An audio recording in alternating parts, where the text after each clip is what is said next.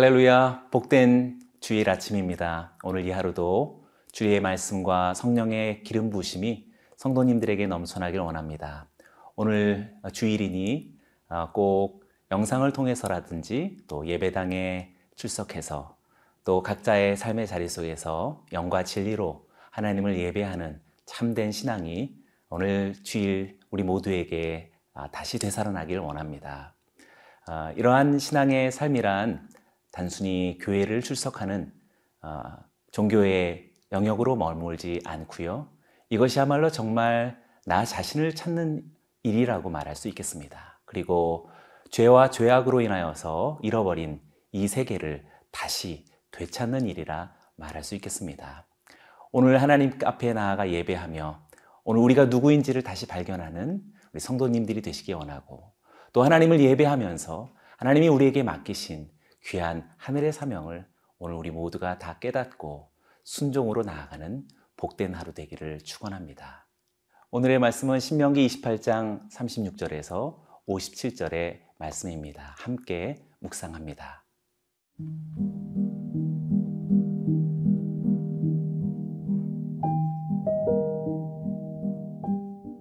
신명기 28장 36절에서 57절 말씀입니다. 여호와께서 너와 내가 세울 내 임금을 너와 내 조상들이 알지 못하던 나라로 끌어가시리니 내가 거기서 목석으로 만든 다른 신들을 섬길 것이며 여호와께서 너를 끌어가시는 모든 민족 중에서 내가 놀람과 속담과 비방거리가 될 것이라.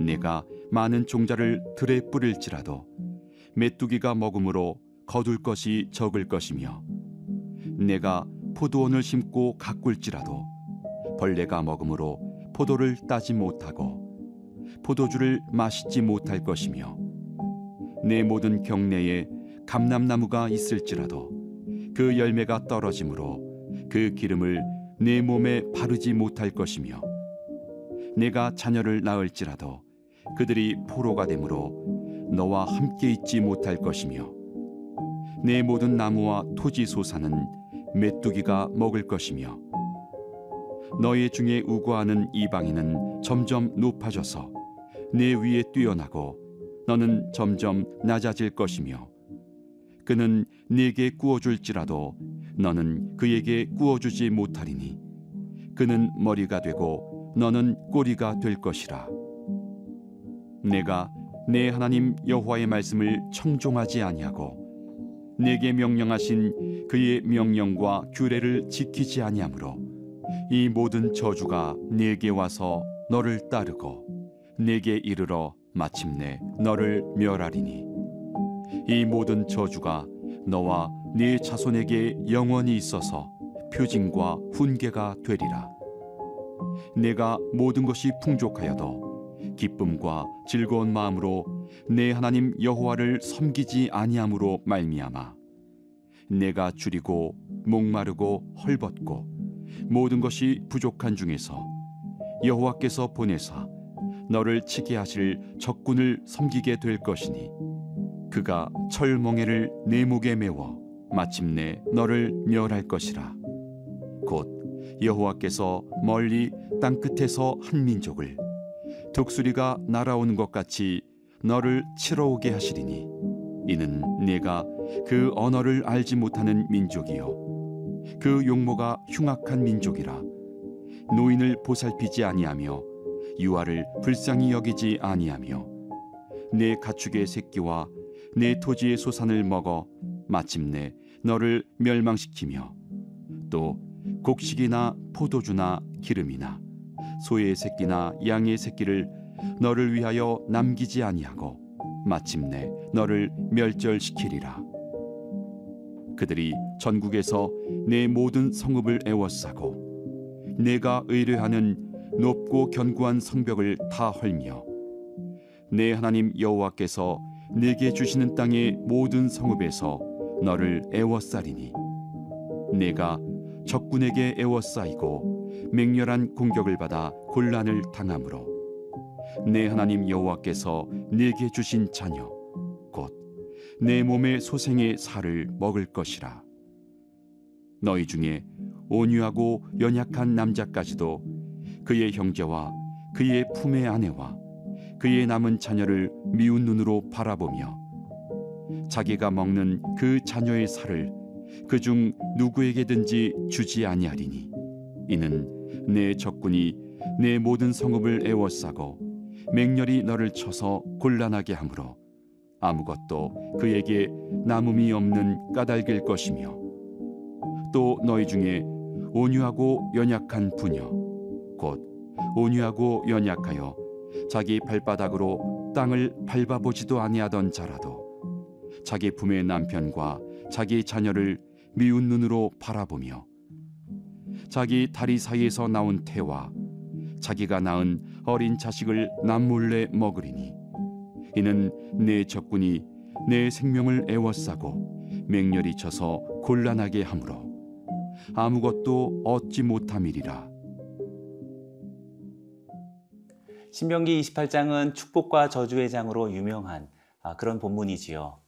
아, 축복의 말씀은 1절로부터 14절까지 또 저주의 말씀은 15절로부터 68절까지 이렇게 아, 배치되어져 있습니다. 아, 그런데 축복에 관해서는 14구절이라고 말한다면 저주에 관한 말씀은 무려 54구절이나 되기에 압도적으로 무려 4배 정도나 더 저주의 말씀이 많이 차지하고 있습니다. 가능하다면 축복의 말씀이 더 많았으면 좋았겠지만 왜 이렇게 저주의 말씀이 많을까요?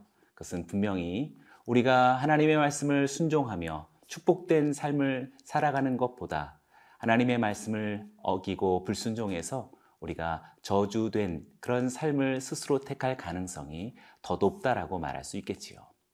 이렇게 축복과 저주의 삶에 대한 선택과 결정은 사실상 종교적인 영역에 국한되지 않습니다. 그것은 진실로 우리들의 삶 자체를 말하는 것이요. 우리들의 인생의 모든 것을 설명하는 것이라 말할 수 있겠습니다.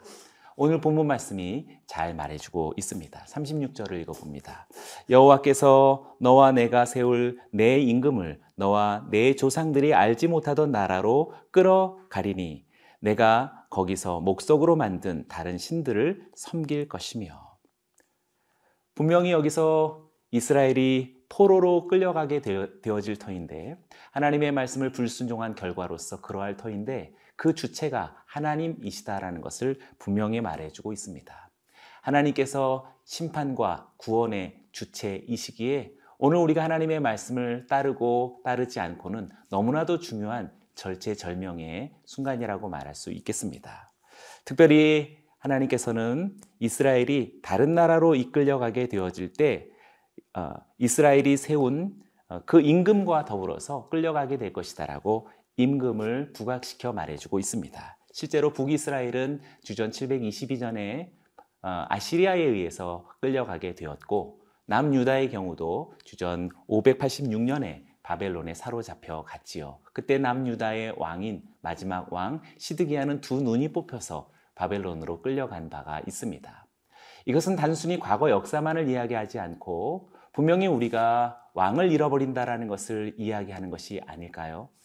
우리가 하나님의 말씀을 순종치 않는다라는 사실은 우리를 다스리시는 왕 대신 그리스도를 부인하는 것과 마찬가지일 것입니다.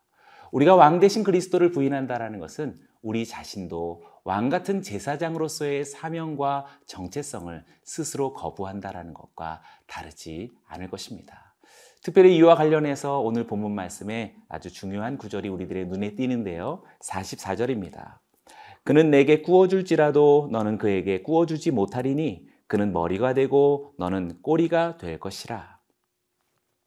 순종의 결과에 따라서 우리는 어, 이미 머리가 되고 또 꼬리가 되지 않는 아, 그런 복된 삶을 어, 이미 13절에서 신명기 28장 13절에서 보았었지요. 제가 다시 한번 읽어봅니다. 여호와께서 너를 머리가 되고 꼬리가 되지 않게 하시며 위에만 있고 아래에 있지 않게 하시리니 오직 너는 내가 오, 오늘 내게 명령하는 내 하나님 여호와의 명령을 듣고 지켜 행하며 복된 축복의 말씀 속에 분명히 하나님의 말씀을 따르는 자가 머리가 되고 꼬리가 되지 않을 것이다라고 말했는데 오늘 저주의 말씀 속에 44절에서는 하나님의 말씀을 불순종한 결과 어, 오히려 압제하는 자가 머리가 되고 또 끌려가는 자인 이스라엘이 꼬리가 될 것이라고 말하고 있습니다.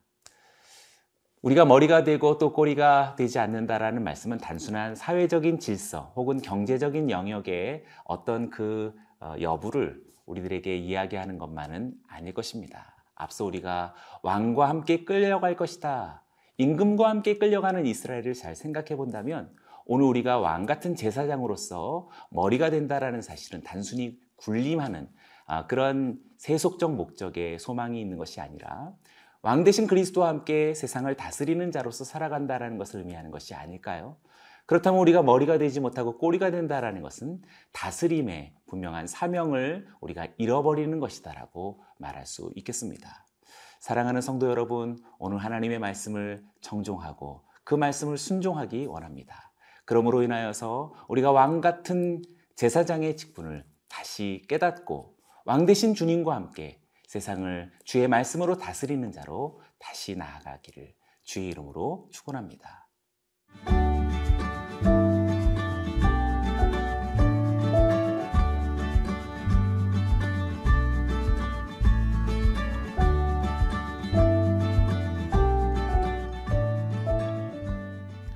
오늘 본문의 두 번째 단락이라고 생각할 수 있는 부분은요. 45절부터 57절까지의 말씀인데 앞선 본문과 비슷한 양상입니다. 하나님의 말씀을 불순종했을 때 앞선 단락에서는 어, 이스라엘이 다른 민족에 의해 끌려가게 될 것을 우리들에게 말했다면 45절에서 57절의 말씀은 이제 다른 민족에 의해서 침략을 받는 그런 상황과 양상을 보여주고 있습니다. 다른 나라들의 침략과 결과를 보여주고 있고 그리고 그 침략의 이유가 무엇인지 우리들에게 설명해주고 있습니다. 45절의 말씀을 다시 읽어봅니다. 내가 내 하나님 여호와의 말씀을 청종하지 아니하고 내게 명령하신 그의 명령과 규례를 지키지 아니하므로 이 모든 저주가 내게 와서 너를 따르고 내게 이르러 마침내 너를 멸하리니 이 민족들의 침략으로 인해서 고통을 당하고 또 멸망에 이르는 상황 속에서 분명히 그것을 모든 저주가 너에게 와서 너를 따르고 너에게 이르러 마침내 너를 멸할 것이다 라고 말하고 있습니다. 특별히 여기서 저주에 대해서 어, 무척 의인화가 되어져 있죠. 그 모든 저주가 너에게 와서 따르고 이른다 라고 하는 어, 이런 표현은 분명히 무엇인가 어떤 생명이 있고 인격이 있는 존재가 하나님의 백성들에 대한 공격을 말하는 것이라고 할 수 있겠습니다. 신명기에서 이미 28장이 시작되었던 시작되었던 축복의 말씀 속에 이런 말씀이 있었습니다. 오히려 반대의 말씀인데요. 신명기 28장 2절입니다. 내가 내 하나님 여호와의 말씀을 청종하면 이 모든 복이 내게 임하며 내게 이르리니 복이 분명히 임하고 너에게 이를 것이다 라고 말하고 있고 특별히 여기서 이르다 라고 하는 것은 위에서부터 아래로 머무는 어떤 인격적인 존재의 머무름과 거주함을 그렇게 표현한 것이라고 말할 수 있겠습니다. 복이 인격적으로 그렇게 이스라엘에게 다가오는 것처럼 저주도 이렇게 인격적으로 이스라엘에게 다가오고 있음을 우리들에게 말해주고 있습니다. 분명히 오늘 우리가 하나님의 말씀을 따르지 못하는 불순종의 삶을 살 때의 그 저주는 이미 우리가 만나게 되어지는 수많은 영적 공격, 공격으로부터 분명한 패배라고 말할 수 있을 것입니다. 분명히 46절에서도 이 모든 저주가 어떤 어, 효과와 기능을 어, 알려주고 있는지 보여주고 있는데요. 46절입니다. 이 모든 저주가 너와 내 자손에게 영원히 있어서 표징과 훈계가 되리라. 저주가 이스라엘에 영원히 머무르는 이유는 표징과 훈계가 되기 때문이라고 말해주고 있습니다. 저주는 저주 자체의 목적이 있지 않습니다. 분명히 표적과 훈계의 기능을 통해서 깨닫게 하려는 목적이 있다라고 말할 수 있겠죠. 분명히 궁극적으로 마지막 종말에 대한 표적이라고 말할 수 있겠습니다. 하나님의 말씀을 청종하지 못하고 순종하지 못한 삶에 따르는 우리의 삶 속의 수많은 영적 공격으로서의 피폐함들은 그 피폐함의 목적이 있지 않고 그것으로 인하여서 다시 자각하고 각성하고 깨우치기 위함이다라고 할 수 있겠지요. 이렇게 깨우쳐서 무엇을 깨닫는 것이라 말할 수 있을까요? 47절이 그것을 잘 설명해 주고 있습니다. 내가 모든 것이 풍족하여도 기쁨과 즐거운 마음으로 내 하나님 여호와를 섬기지 아니함으로 말미암아. 47절을 잘 곰곰이 묵상해 보십시오. 분명히 결핍과 부족함으로써의 절망이 아닙니다. 우리는 무엇인가 결핍되고 부족할 때 절망감을 느끼고 곤고함을 느끼지만 본문 말씀은 분명히 우리들의 절망과 우리들의 고난은 결핍과 부족으로 인한 것이 아니라고 말하고 있습니다. 모든 것이 풍족해도 기쁨과 즐거운 마음으로 하나님을 섬기지 못하는 것이 절망이라고 말할 수 있겠지요. 그 결과가 무엇입니까? 48절입니다. 모든 것이 부족한 중에 적군을 섬기고 멸하게 된다. 모든 것이 부족한 중에 결국에 적군을 섬기고 멸하게 된다라고 말하고 있습니다. 하나님의 말씀을 따르는 자는 복이 다가와 마치 성령의 임재를 받은 그러한 복된 사람이라고 말한다면 하나님의 말씀을 불순종한 이들은 저주가 다가와서 마치 어둠의 영들에 사로잡힌 원수들에 의해서 적군에 의해서 포로되어진 그런 인생과도 같다라고 말할 수 있겠습니다. 오늘 이 복된 주일, 오늘 하나님의 말씀을 청종하고 순종하는 성도님들이 되어서 왕 같은 그리스도와 더불어서 왕 같은 제사장의 직무를 다 수행하며 성령에 이끌려진 영적 전쟁의 승리자의 삶을 살아가는 자랑스러운 우리 모두가 되기를 주의 이름으로 축원합니다.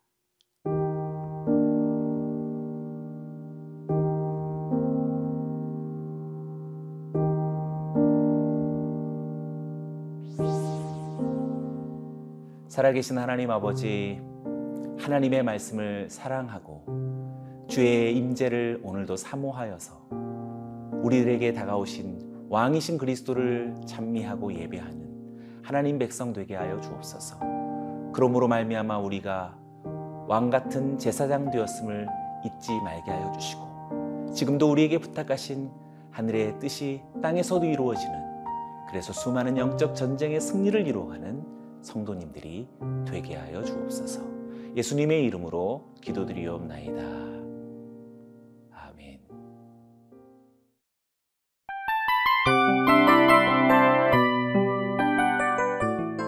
이 프로그램은 청취자 여러분의 소중한 후원으로 제작됩니다.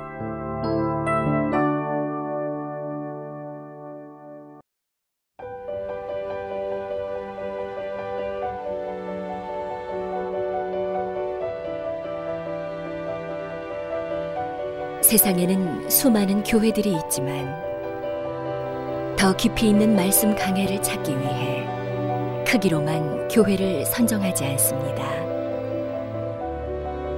보다 좋은 영적 콘텐츠를 더 많이 나누기 위해 방송비를 받지 않습니다.